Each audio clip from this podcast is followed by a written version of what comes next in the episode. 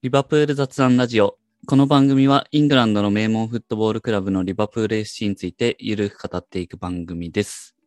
リバプールカラバオカップ優勝イェよーイしあざっすいやー、ついについにやりましたね。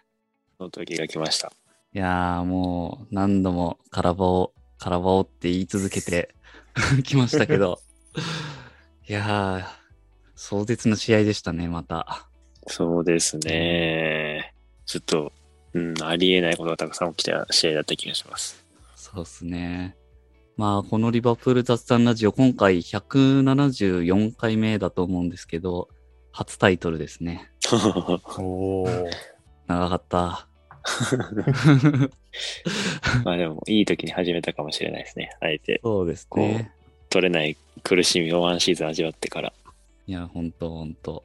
まあでも、決勝戦ってすごいほんと特別だなっていうのを改めて感じましたけど、まあこの試合ちょっと振り返っていきますかね。まあもうスタメンからってことになりますけど、ゴールキーパーケラハーは、これはまあ前からクロップは言ってた感じですもんね。ケラハーで行くよって。2日前ぐらいに出てましたね。なので、これは予想通りって感じですけど、他は基本なんか今のベストなのかなって思ってましたけど、直前にチアゴがウォームアップ中に怪我？うん。ですかね。それで急遽ナビゲータが出てくることになったというところでしたね。うーん、まあ、結果的にはやっぱチアゴいなくてきつかったですね、この試合はかなり。正直それかなりありましたよね。ありましたね。まあで、あと中継でも映ってましたけど、試合前のチアゴのあの涙、泣いてるシーン映ってましたけど、あれはちょっとなんか胸を打たれましたね。うん。うん。やっぱり欠けてるものはあったというか、責任を感じてるのかなっていうのは辛かったですね、見ていて。うん。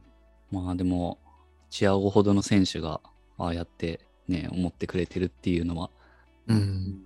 本当にそうですね。その、まあ、さっきもおっしゃられたように、まあ、決勝戦っていうのはすごい特別っていうのもありますし、まあ、チアゴってもうね、世界のトップオブトップでいろいろ活躍してきた選手にとっては、なんか、こう言っちゃなんですけど、そのカラバオカップってそれほど大きなタイトルじゃないようにも思えるんですけど、うんまあ、でもその中でリバプールで初めてタイトルかかった試合っていうのをすごく強く思ってくれたのかなと思うと、なんかあの涙はすごく印象的でしたね。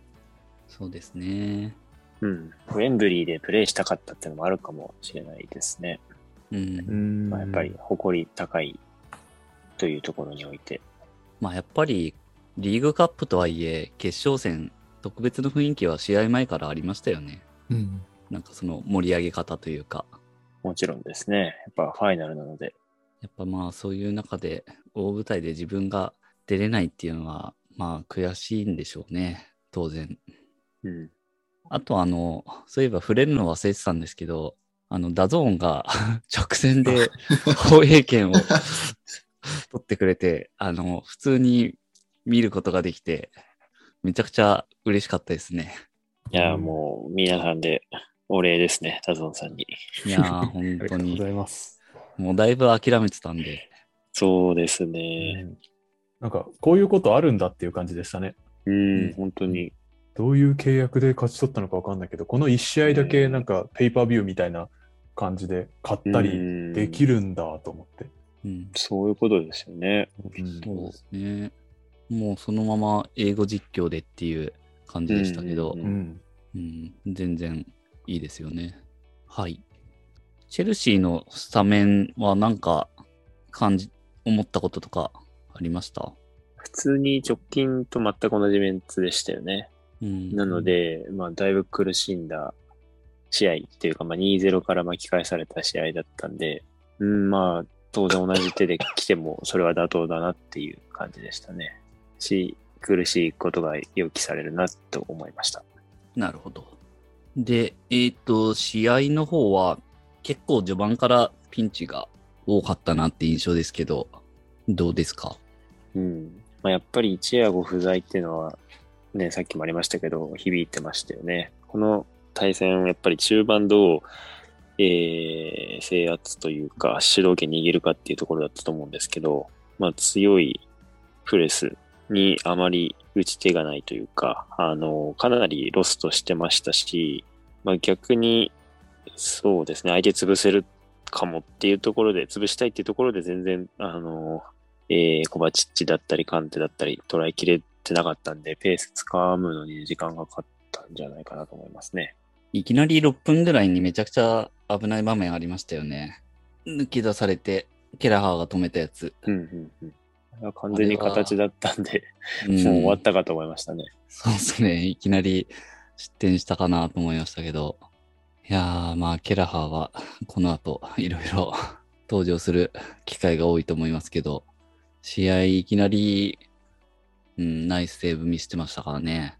リバプール側の攻めは、なんか、どういう印象でした？うん、まあそうですね。まあ今、伊達さんが言ったように、そのどうやってボール前にまず持ち運ぶかっていうところでかなり苦労してた印象はありますね。その、やっぱり、チ、えっと、チアゴがいるいないで何が違うかっていうと、やっぱりチーム全体とか相手のベクトルと違う方向のプレーができる選手。まあ、ざっくり言うと裏をかける選手っていうことなんですけど、そういうプレーができる選手がいなかったので、まあ、チェルシーとしては狙いどころがかなり定めやすかったろうなという感じはしますし、ちょっとまたビルドアップの工夫も少し足りなかったかなというふうに思いますね。まあ、ちょっとインサイドハーフ2枚のビルドアップへの絡み方が少し少なかったかなという感じはします。ちょっと高めのポジション取ってて、なかなかそこにボールが入らなかった感じがしますね。まあ、それはもう、なんていうか、一ついい点としては多分コバチッチとかカンテをある程度押し込めるので、そこで少しスペース的な余裕ができるっていう考えはなくはないんですが、まあそれにしてもちょっと前に運ぶ手立てが少なかったかなと思います。うん、そうですね。まあ、その中でも20分台ぐらいから、えっ、と、コーナーを結構取ってたりとか、少しずつゴールに迫るような、えっ、と、シーンが出てきて、30分ぐらいには、ケータのミドルからうん。弾いたところにマネ詰めて、これはかなり惜しいシーンでしたよね。うん、そうですね。この辺、この微妙な違いなんですけど、えっと、多分20分とか、そのもうちょっと前ぐらいかな、に、あの、アーノルドのいいクロスから、えーヘディングシュートっていうシーンもあったと思うんですが、なんかそのあたりから、そのリバプールのビルドアップ時に、アーノルドに対して、マルコス・アロンソが少し出てくる感じになったんですよね。で、まあ、このチェルシーの3-4-2-1とリバプールの4-3-3、まあ、3バックと4バックのチームが対戦するときって、毎回お互いのウィングバックとサイドバックをどうやって捕まえるかという戦いになるのが基本常なんですが、最初は割と放っといて、チェルシーは、えー、5バック気味に後ろ下がって守ってたんですけど、まあ、アーノルドのやっぱりいいクロスがあるということで、それに対してアロンソが少し前に出てきたところを逆に、えー、とヘンダーソンがその裏に入って作ったりとかっていう少しずつまあし前進の道が見えてきたたっていうのが一つあると思います。うん。あとはまあ、ルイス・ディアスが素晴らしかったですね、この試合。うん、うん。そうですね。うん、そのさっきのナビゲーターのシュートシーンもそうですけど、結構ザクッと外に蹴っても柔らかく収めて運んでくれるので、なかなか起点になり続けてましたね。うん、まあ、対面の選手が、まあ、リュディガーだとかチアゴ・シューバに比べて、まあ、まだちょっと経験が浅くて、能力的に、まあ、このセンターバックたちの中では一番、まあ、劣るかなっていうのがチャロバだったので、まあ、ディアスが最もこう、質的な優位をチェルシーのディフェンダー陣に対して作りやすい位置だったと思うんですけど、まあでもそれにしても一番目立ってたし、一番こう、チェルシーに対してダメージを与え続けてた選手だと思いますね。はい。あと前半でなんか印象に残ったシーンとかありました？うん。ケイタが頑張ってたなって印象ですね。まあさっきのミドルシュートもありますけど、えー、まあ急遽スタメンっていう、まあアクシデントにもかかわらず、まあ、やっぱりファイナルっていうのへの期待、気気合が見受けられる、まあ守備面での活躍があったかなと、個人的にはちょっと思いますね。こう簡単に抜かれないチェイスするとか、ゴール前にも顔出すとか、で、まあ、シュートも結局前半多分一番欲しいチャンスだったと思うので、はい。うん。そこはちょっと、まあ、多少なりともポジティブだったかなとは思います。そうですね。僕はまあもうよく0点でしのぎだなっていううん。感じでしたね。多分前半終了間際ぐらいにも結構危ない場面あったと思いますけど、こう、やられたと思っても、なぜか外れるっていう、うん。うん。危なかったーっていう。うん。この日は本当になんか、なんで外れたんだろうなっていうシーンばっかりでしたね。正直言って。そうですよね。そうなんですよね。後半入ってすぐもうそんなシーンありましたよね。抜け出されて、フリーで歌いたけど、でもポストに当たって、うんうん。あれももう完全に、あーって。そうですね。もうシュートの前はもう完全に終わったと 思いましたね。あんなポストの当たり方するんですね。あれ、ほんと数センチ単位で、もうちょっと内側だったら当たってそのまま入ってそうですけど、本当そうですほねん。とギリギリ。まあ前半から結構このラインブレイクされるシーンというか、まあこの後もかなり続いていきますけど、に対してリバプールはずっと脆弱でしたね。まあチェルシーは結構そのラインの裏走ってくるっていうのを、まあこの後さらにヴェルナーと、えールカク入ってどんどんその形を強めていきますけど、まあマウントとかハーバーツとか、まあボールも持てるし、速さもあるしみたいな選手たちが、ちょっと持って引きつけつつ、その間に裏を狙うっていうのを繰り返し狙ってましたし、ちょっとリバプールとしてはそれに対しての、えーまあ最後の方は割とオフサイド取れるようになっていきましたけど、ちょっとラインの設定が甘いところとか、なんか意思疎通できてないところとかはかなり目立ちましたね。はい。で、後半、まあ、出だしの部分は結構そういう危ない場面がありつつですけど、その後はどうですかね。僕が印象に残ってるシーンは、61分ぐらいのケータと、あとちょっと相手誰だか忘れちゃいましたけど、あの、工作して、うんチャロバはいはい。結構危ない場面だったと思いますけど、あれはなんか正直ちょっと赤も覚悟した場面でしたね。そうですね。どうでした？あれ。いや、自分も赤出されてもちょっと何も言えないなっていう感じではありました。覚悟はしてました。うん。まあね、何もなくてよかったですけど、赤でしたらもう試合間違いなくか結果変わってただろうから。う。うんん本当そうですね。このシーンは正直赤だと思いますね。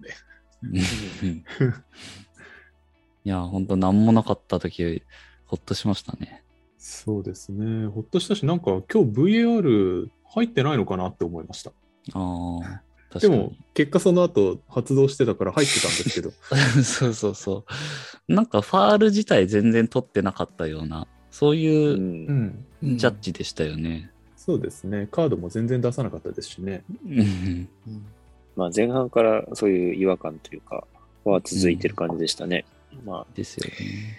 様子見て試合のスタンス決めようって入り方だったんでしょうけど、どんどんエスカレートしていったというか、うん まあこれは赤、赤でしょうがないようなプレーですけどね。そうですね。まあ、ラッキうん。で、えっと、67分ぐらいだったと思いますけど、我らがマティプが幻のゴール。ー。うん。うん。これもねその判定の部分でありますけど、フリーキックからマネが折り返して、最後マティプが突っ込んでくると。これはマネの折り返しも良かったし、まあフリーキックももちろん素晴らしいし、うん。マティプも良かったですよね、あそこ。うんうん。そうですね。よく入ってきたと思ったんですけど。いやー、これはもう来たーと思いましたね。またマティプっていう。この間、この間トリコさんいいなかったけど、あの、進撃のマティプゴールがあったじゃなそいうですか。そうそう。はいはいはい。だからそう、おこの今日はマティップのゴールの話できるぞって思ったんですけど。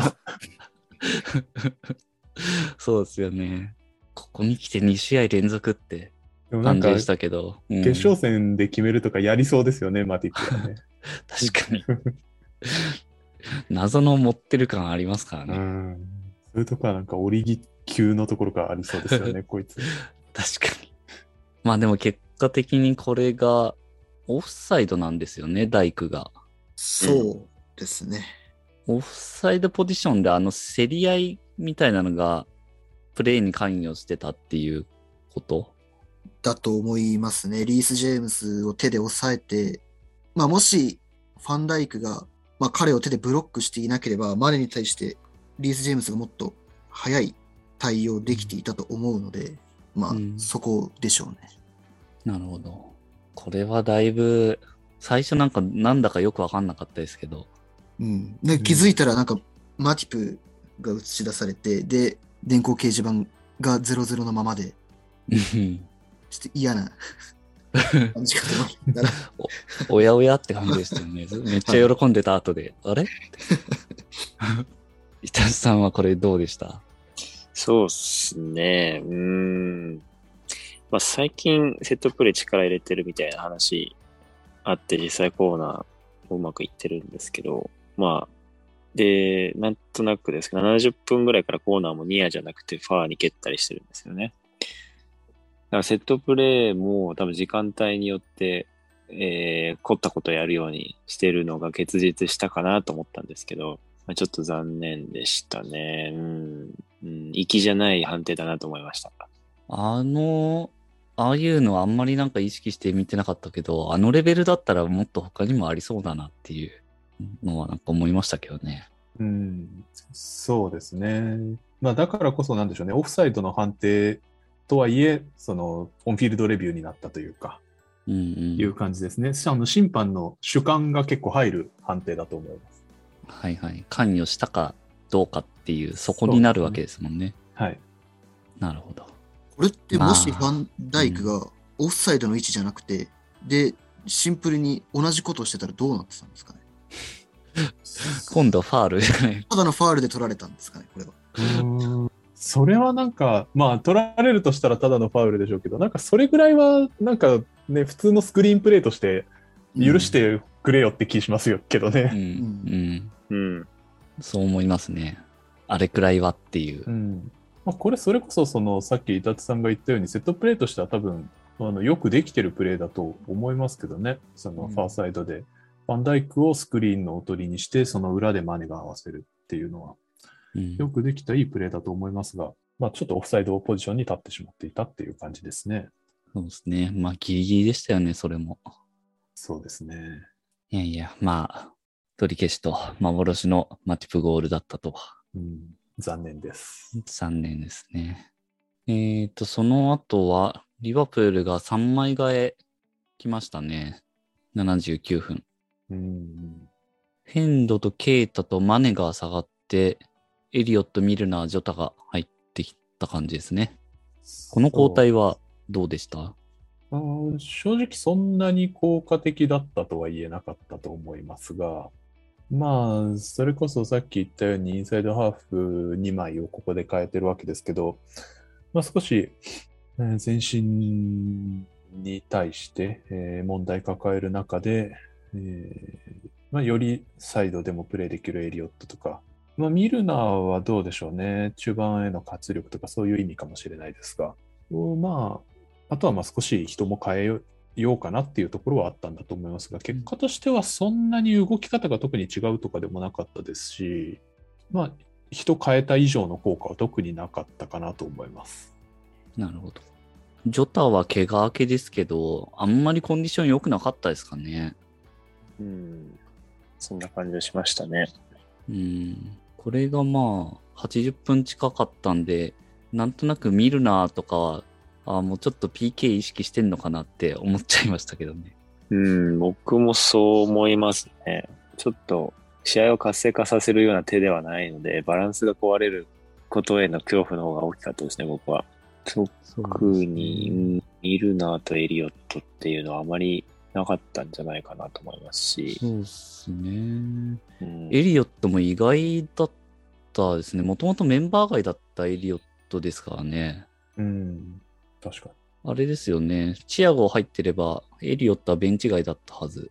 あそうなんですに。ね。うそうですね。ん。繰り上がりで入ってきてたんで、それでここで出るって結構意外だったんですよなね。るほど。うん。まあだから、運動量的な意味での交代でしかないなと思いましたね。うん。疲労してる選手を変えるというか。うんうん。まああとは、えっ、と、記録的な話になりますけど、試合前にミルナーが出場すれば最年長、エリオットが出場すれば最年少っていう話があったんで、あ同時に、同時に作ってきたっていう面白みはありましたね。そんなエンターテインメントな交代ですか？はい。あ確かにありましたね、その話、記録。うんでもでも、それどころじゃなかったら全然そうそうそうそうそう。それどころではなかった、マジで。ですよね。コークはこの交代、どういう印象でした？いや、まあ、お二方とか、まあ、あとはほとんど試合見てた方と同じ印象だと思うんですけど、うんまあ、確かにインサイドガーフ二人、ヘンドもケイトも、まあ、そこまで良かったっていう出来ではなかったとはいえ、能力の高い順に試合出してると思うんですね。なんでまあ、彼ら二人を下げてエリオットとミルナーを入れたところで、まあ、何かこう、劇的に中盤が良くなって、試合全体にいい効果が生まれるかって言ったら、まあ、入れる前から、あんまりそうは思えなかったし、うん。まあ、本当当たるも発見、当たらぬも発見みたいな、もうそういう気持ちでしたね。うんいい方向に転がるかどうか。本当そんな感じでした。ですね。まあ結局、90分で決着つかずっていう感じでしたけど、後半はなんかありました、他に。僕はリバプール的にはちょっともったいなかったなっていうのはありますかね。ずっと押されてましたけど、えっと、相手のメンディのゴールキックのミス、うん。がファビーニョに来て、そのままさらうにんチャンスが来たっていう、まあそれも決めきれなかったんですけど、そこからすごい流れがうん来て、で、マティプの幻のゴールとかもあったっていうところなので、まあそこを活かしきれなかったなっていう思いはありますね。まあ、うん本当はマティプゴールで結実してたはずだったんですけど、確かにそうですね。60分半ばから、そうですね。そういう流れでしたよね。これサはラリバプールの、そうそうですね。お得意の勢いで持ってくるパターンかなと思いましたが、うん。ディアスが抜け出した場面もありましたもんね、あの後。そうですね。うんうん、結構チャンス作りましたね、最後、ただ見かけるように。確かに、この時間帯は。うん。あの、ロスタイムのルカクのヘディングもありましたしね。はいはいはい。うんそうですね。はい。とにかく、まあ、お互いのキーパーがすごかった後半ですかね。うんうんうん。うん。あとは、まあ、まあ、ケラハーも本当頑張ってす。ましたね。はいうん。うんいや、ケラハ良かったです、本当に。何度もセーブしてましたね。あと、あの、ライン際でボールが出なさそう、ん出そうだったけど、ハバーツだったかな。がギリギリ、あの、クロス上げてルカクに シュート打たれたシーンは、あれは本当にナイスセーブでしたね。90分のお互いの XG がどっちも2近かったからです。うーん。どっちも2近いのに1点も入ってないっていうお互い。いやー、不思議と本当に点が入んなかったですよね、この試合、ひたすら。うん。で、まあ、延長に入っていくというところで、コナテが出てきましたね。うん。うん。この辺怪の我、怪我なんですかね。マチプは。どうなんですかね、狙い。すごい気になっちゃいますね。うん、どうなんでしょうね。マティプの状態がどうかっていうのもありますけど、このコナテ投入は、まあまあ結構実はいい策だったかなというふうに思っていて、まあやっぱり後半からチェルシーは、えーっと、ルカクとベルナーを投入して、まあかなり裏抜けの構成強めてきたので、まあ、特にルカクに対してあのスピードとパワーでガチンコ勝負ができるという意味でコナテ投入したと思いますし、まあ、実際結構よく頑張ってましたね。あの、ルカクに決められたシーンありましたけど、まあ、結果的にはオフサイドで。うん。これも結構、際どいですよね。VAR でオフサイドになってましたけど。これは逆にオフサイドないんじゃないかって思っうんちゃい。ました。うん出てるかなみたい僕も、あの、線引いたやつ、み、あの、あれで見ても結構、え？って感じでしたね。いやー、危なかったなって。うん、これはよくわかんないですね、判定が。一貫してよくわからないというそうか、最初に、ふあの、旗が上がったのか。最初に旗が上がって、リプレイで検証されて、うん、そうですね。そうですね。うん。旗上がって、お、危ねえって思ったけど、リプレイ見ると、あれ？って感じでしたね。うん。まあ、結構ルカクが腕を上げてたのがあんまりうん、見栄え良くなかったかもしれないですね、腹心に。いや、危なかったですね、これも。なかったですうんね。いや、もう本当に普通にフィニッシュうまかったので、もうね、本当この試合は本当にネットを揺らすゴールのフィニッシュはいいい良くて、でもオフサイドで。で、オフサイドじゃないシーンではフィニッシュがやたらうまくいかなくて、なんか本当に対戦相手ですけど、ちょっとかわいそうに思えちゃうぐらい、うん。運なかったですね、チェルシーは。他にもありましたよね、まだ決められたけどオフサイド。でも3う本ん、うんありましたよね、チェルシー側は。そうですねまあ、最後、オリギを入れるも、さすがにここはミラクル起きず。うん、期待感半端なかったですね、オリギニの。確かに。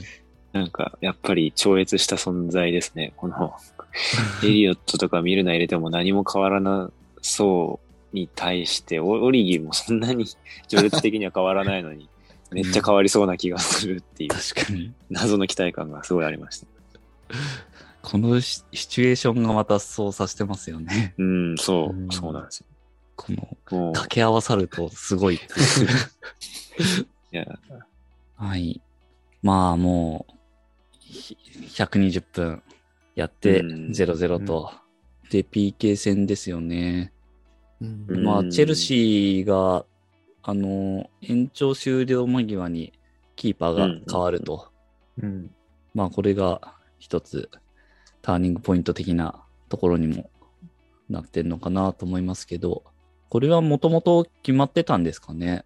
どうなんですかね。うん、そんな気がしますけどね。うん。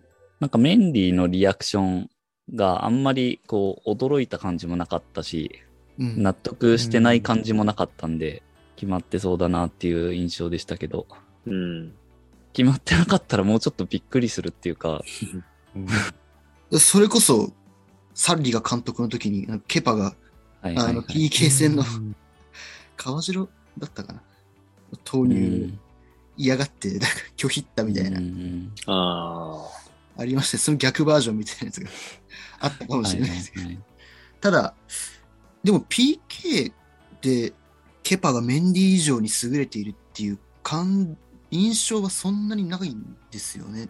どうなんですかね。チェルシーファンはむしろケパの方が PK 戦いいと思ってるのか、まあ、あとは、まあそのクロップが決勝もケラハーで行くっていうふうにしてケラハー使ったように、あの、リーグカップもここまで決勝以外はずっとケパでやってきたから、うん。PK 戦まで行ったら、その PK への強さというよりかは、まあ、褒美じゃないですけど。そういう意味でのケパ投入っていう、その、まあ、最終的に勝ってピッチで喜べるのは、まあ、ケパになるわけですから、うん。そういう意味での投入だったのかなとも思ったりしますね。なるほど、なるほど。だったら、まあ、最初から使ってあげればいいんじゃないみたいな気もししますけど。うん。そうですね。なんかケパの方が PK ストップは多いみたいな話をしてる人は見ましたけど、まあだからしかもトゥーヘルもあんまり、うん、結構ロジックで動く人だと思うんで、まあもともと決めてた説を僕は感じましたね。うんそうですよね。まあ、なかなか酷だなっていう感じでしたけど、うん。そのプレッシャーのかかり方とか。そうですね。まあ、ただ結構、なんかそこまで備えてきてるんだなっていう怖さはありましたね。うん、PK の準備してるってことですもんね。はい。確かに。逆に言うと、うん、PK のことだけ考えればよくなるので、PK 専用のキーパーは。うん、うんそうですね。まあ、結果、結果、よもやなことが起こるわけですけどね、この後。はい。うん、そうですね。はい。どうしよう。一人目、リバプール。えー、一人目がミルナーでしたね。うん。うんまあもう、こっからはもうこれ以上心臓持たないよって感じでしたけど、いやー、本当に。ミルナーは頼れる頼れる長老でした。うん。ですね。まあ、さすがでしたね。あんうん安心して見てられるというか、一人目ミルナーで、本当良かったなってうん。思いました。うんで、えー、二人目がファビーニョ。うんファビーニョもね、うん PK 職人だから、これはすごかったですね。すごかったですね。うんうん。うん。ここでパネンカっていうのは、うん。ちょっとアングル普通の絵で見たかったけど、パネンカだったら、あ、横からの。すごいそうそうですね。はい。はいはい。ずっと後ろだったんで。まあでも本当そうでに、すね。うん。うん、ここで出してくる度胸ですよね。いやー、どんな心臓してんだろう。うん。3人目がファンダイク。これはなんか話題になってるやつですよね。これは本当にすごかったです。う。うんん、これはすごい。これすごいですよね、本当に。また結構あからさまに仕掛けてきましたよね、ケパうも。ん。うん。あんな駆け引きあるんだって思いましたね。そうですね。あれは、なんか有効なんですかね？どうなんですか？そもそも。相手を、うん、そう、心理面ですよね。うん動揺させる。人によっては聞くと思うんですけど、うんうんうんファンダイクに仕掛けて、あんま効果あるのかなとは思いうん。ますね。うんそれで狭い方をぶち抜きましたからね。ちょっと、うん。うん良すぎて、かっこよすぎますね。あれは痺れますよね。うんたまんないですよね、本当に。いや、本当に、しかもセンターバックだから。そうですね。その後、あまあ、後で出てきますけど、コナテのキックと比べるとめちゃくちゃうまかった。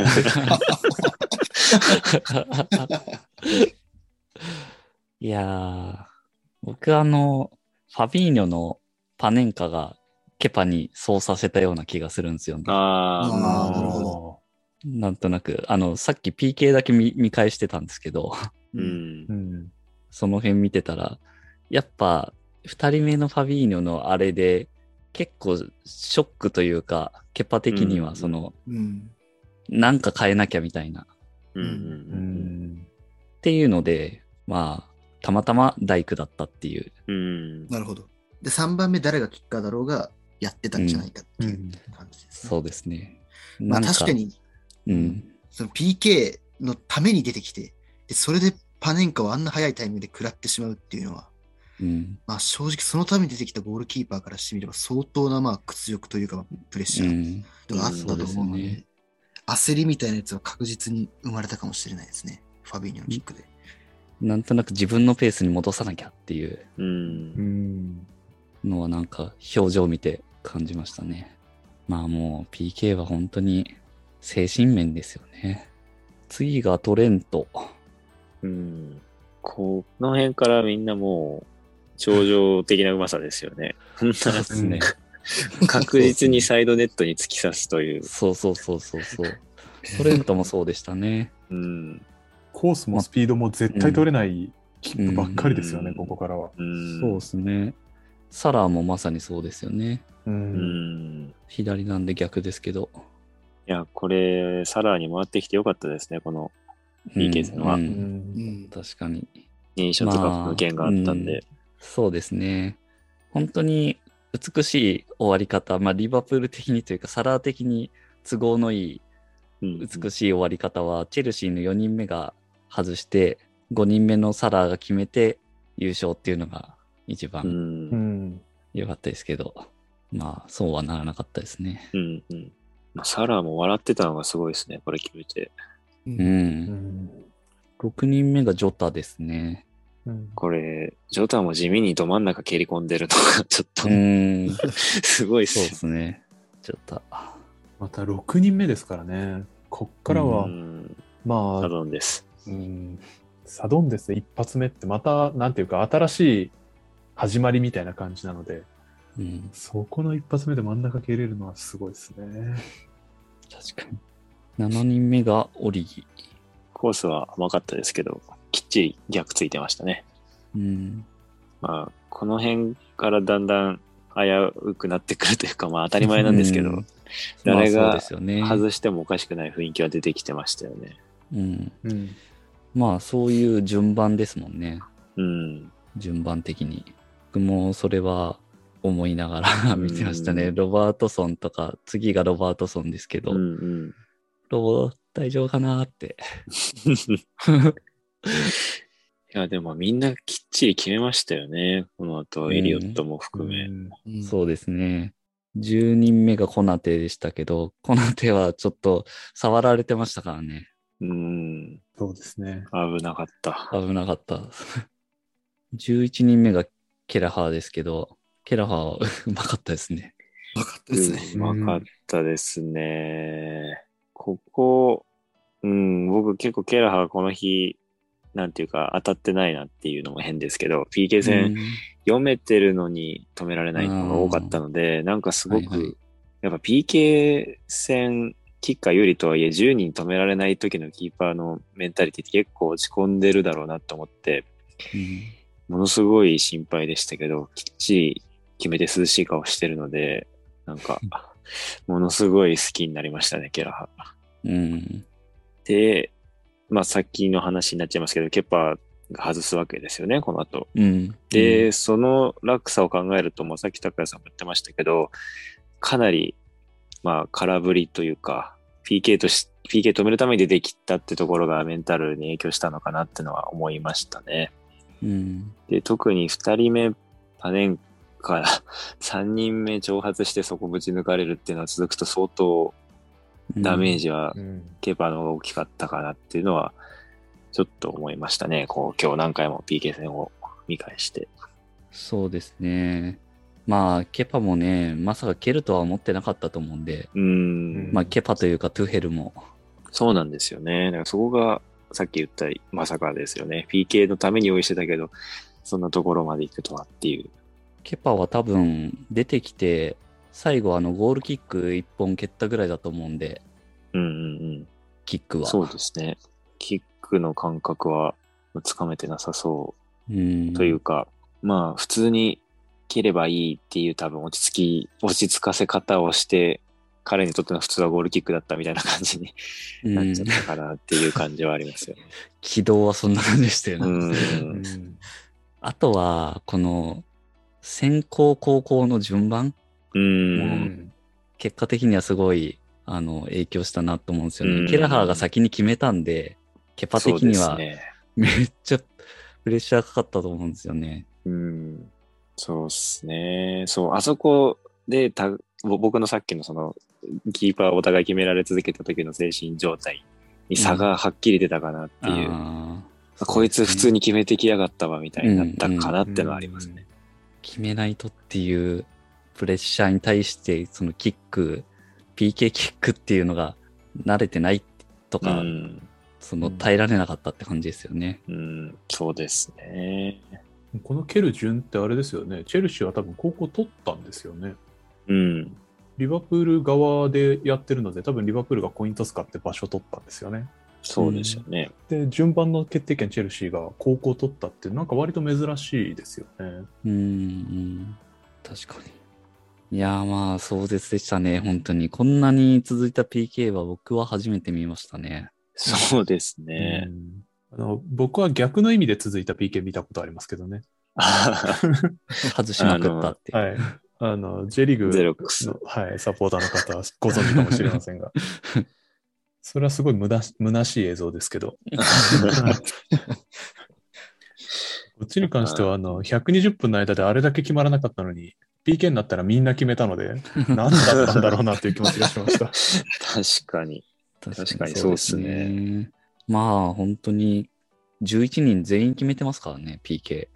いやー、本当にそんなことってあるっ素ていう。うん。リバプールではもちろん、これから先見るであろうサッカーの試合でお目にかかれるかって言ったら、そんなことない気しますね。11人全員決めていけって。うん11人行くことがまずないのに、全員決めてってすごいですよね。いやー、壮絶でしたね。うん。いや、本当に、これ終わるのかなって思いました。これ、ケパ決めてたら2周目に入るんですよね。そういうことですよね。またミルナーが蹴ってたわけですこ。の精神状態も結構難しいですよね。もう終わったと思って、うん思ったのにまた来るっていう。いいやー、ほんと、残酷ですよね、PK は。うん。まあまあ、でも、リバプール優勝しましたよ。いやー、本当嬉しかったです、これは。これは嬉しかったな、最後。まあ、ほっとしたというか、10年ぶりっすよね。こうのリーグカップ。10年ですね。うん。ウェンブリーでトロフィー掲げるのもそれ以来かな？うん。そうだと思います。そうじゃないですうん。?10 年ぶりか。いやー、嬉しかったですね。これは。決勝まで来ると大きな価値がありますね、カラバオは。いやー、本当に。まあね、前回の優勝よりずっと嬉しいですね、これは。本当に。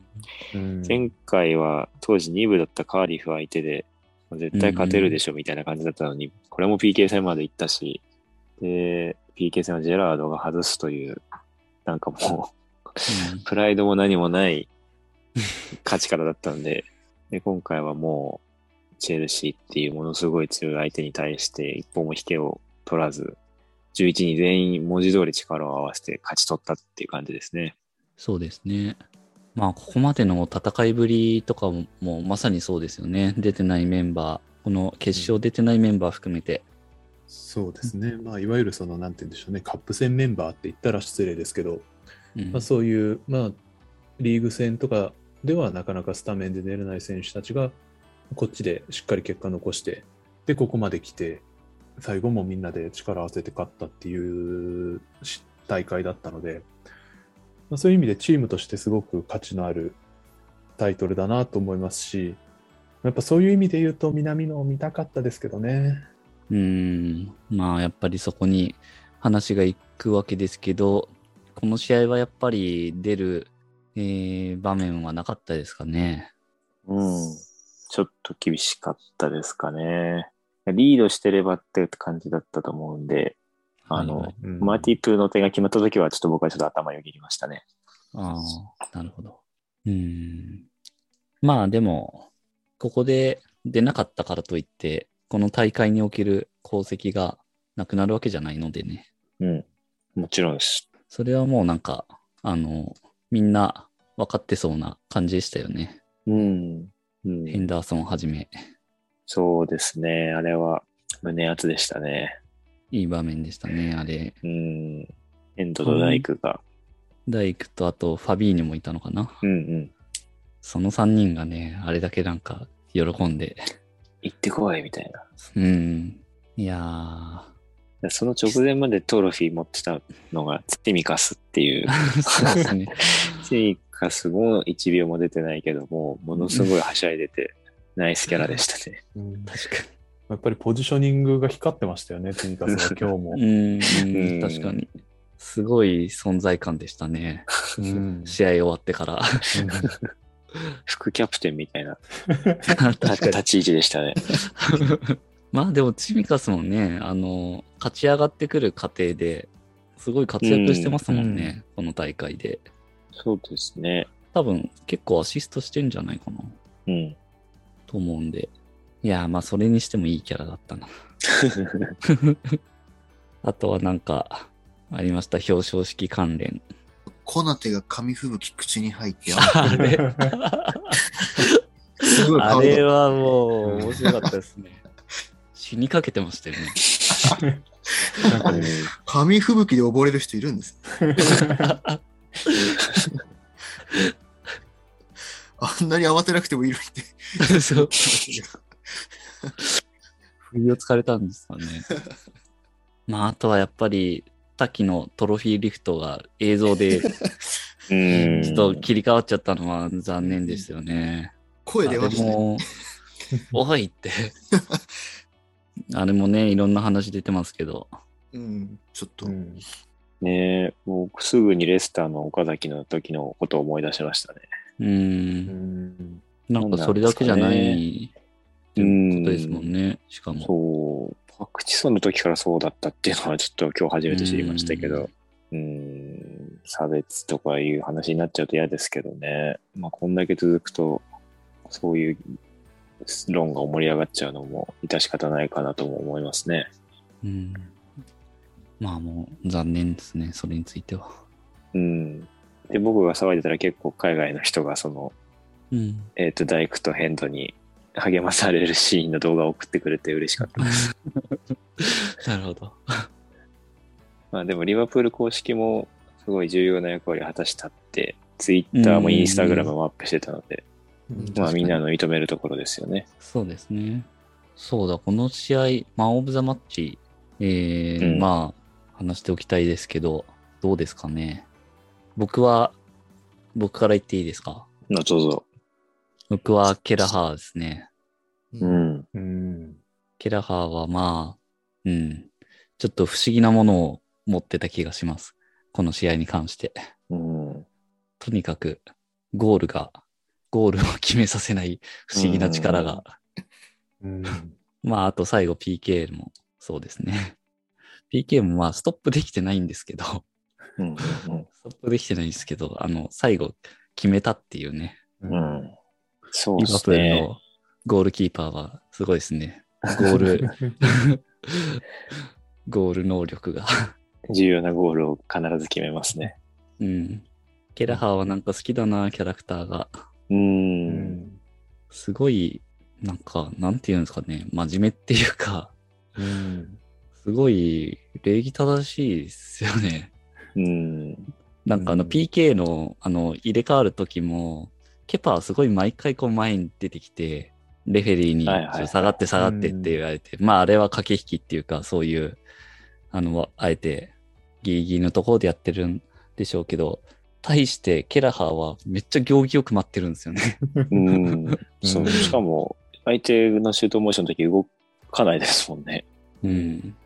すごいなんかどっどっしりしてるっていうか、うん。うんなんか、うん、メンタル強いんだなって。うんうん。落ち着いてましたよね、本当に。うん。まあ、なんかその、お顔立ちと相まって、なんかすごくこう、神聖な感じがしましたよね。確かに。なんか、聖なる守りをなんかしてましたね、今日。確かに。アレンみたいな。そうそう。はい。じゃあ、次、トリコさん、どうでしょえーそうですね。ディアスですかね。うん、まあ、その前線の選手なんで、直接的な結果がないっていうところは確かにあるんですけど、まあ、やっぱりこの試合、えー特に前半あ、前半、90分のうちの前半は、まあ、ほとんどディアス、かなりの確率ディアスで前進していたってところ大きかったですし、うん。まあ、ね、その、すごい勢いでフィットして、かなり大事な攻撃のすでにもう欠かせないいい選手となってきてますし、それをこの、まあ、カラバオカップ決勝っていう大舞台でもうおじけづくことなく見せてくれたのは、やっぱりすごい才能の持ち主だなと思います。そうですね。まあ、もしこの試合とかまでにそのディアスがフィットしてなかったりだとか、まあ、もしくは思ったほどこう能力が追いついてない、足りていないってなっていたら、まあ、フィルミーノはいないし、ジョタも、まあ、入った後のプレーを見れば分かるように、全然、まあ、マッチフィットネス良くなかったので、うんもうちょっと前線の後の1枚、マネ・サラーともう一人がどうしてたんだろうなって思ってしまうようなうん。試合になっていたと思うので、そういう意味でも大きいですよね。うん。うんうん本当そうですね。この間も言いましたけど、フィルミーの不在を全くこう、感じさせないうん。うん存在ですよね。じゃあ次、コーク、その流れで。そうですね。僕もケラハーですかね。うん。うん。まあもう本当、拓也さんとか、まあほん、もう大体の人みんな同じだと思うんですけど、うんまあ本当失点せずに、その起用に応えて、起用に応えて失点せずに、で、PK も、まあ、止められはしなかったけれども、蹴って決めて、で、まあ最終的に勝ってるわけですから。うんで、まあ、うんそうですね。PK は止められなかったけれど、試合中にいいセーブも本当何本見せてたので、まあ1点取るぐらいの価値はも、あのーキーパーとして果たしていたのかなと思うので、勝たせてくれたかなと思います、リバプールを。そうですね。なので、はい、ケラハーにあげたいかなと思います。じゃあ最後、一達さん。いやー、僕もケラハーですね。うん。やっぱりこの大会おそらく唯一全試合出場ですよね。まあ、少なくとも多分全試合先発はケラハだけだと思うんで、多分、アドリアンが試合出てるんですよねそういうことか。あ、それはちょっと記憶違いでしたけど、まあ、やっぱりこの大会を勝ち上がる上での貢献と、まあ、最後まで締めくくってくれたこと。で、まあ、やっぱり自分の役割をきっちり果たした感、あの若いのに。っていうのはもう抱きしめたくなりましたね。ま あ、僕が抱きしめようとしても彼のが大きいんで抱きしめられちゃう感じになると思いますけど。いや、本当ブロマイドが欲しくなりました。ケラハ。いやブロマイドなんですね。ブロマイドですね。ちょっと、ユニフォームとかじゃなくてブロマイドが欲しいなと。聖、聖なる感じ。画風が そう。キラキラしてますよね。確実に作画がアリソンと違うのがいいですね。ああ、確かに少女漫画感あるんですね、ケラハって。うん、そうですね。うんいや、ケラハはいいですよね、本当うん。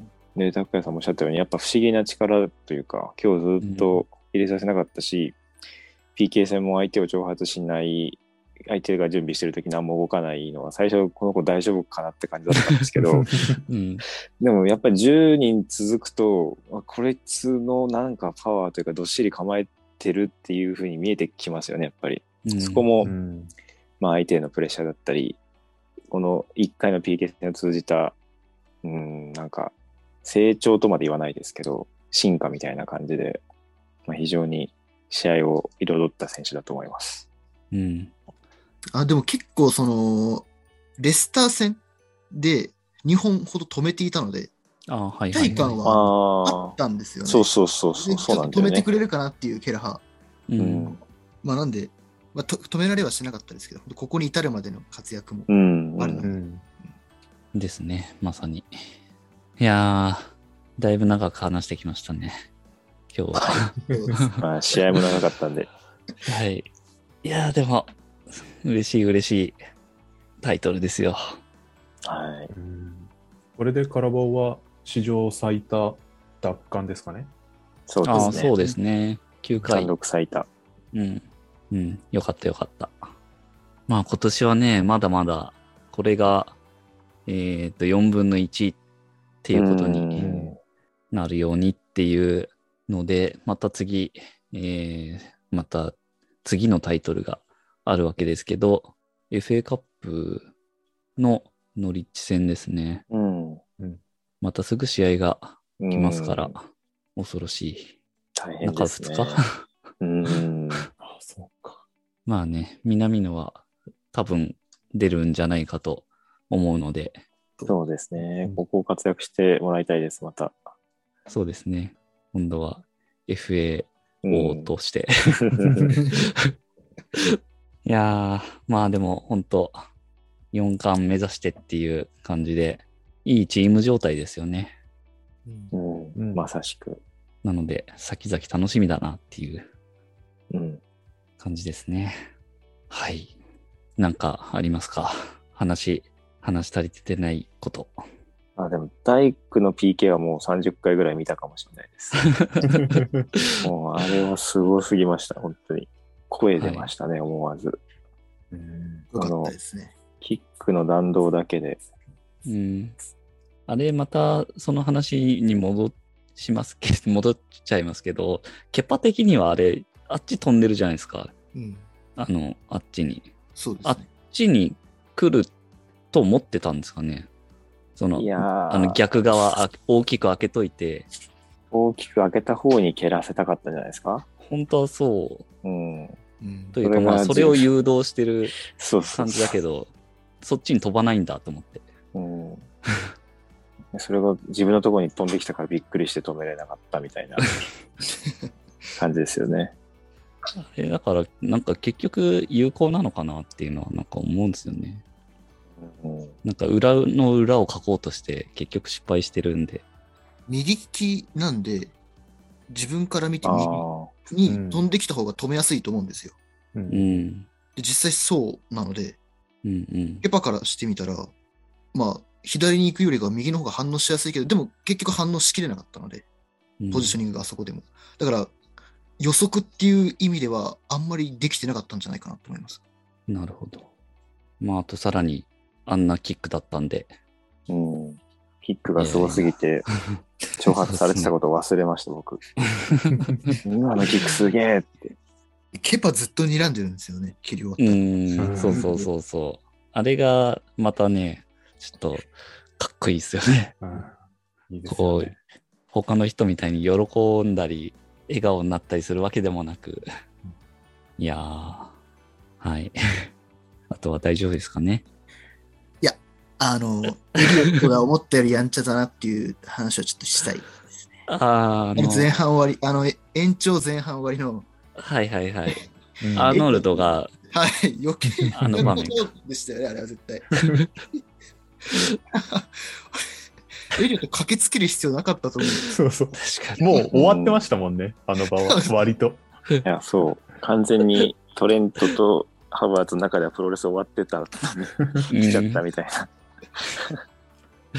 やんちゃでしたね。で、止めに入ったミルナーが、なんか結局切れるみたいな。うん。うんちょっと面白かったですね。緊張が少し緩みました。確かに。まあ、エリオットにもいい経験になったでしょうね、この試合。いや、なったと思いますね。あの PK も含めて。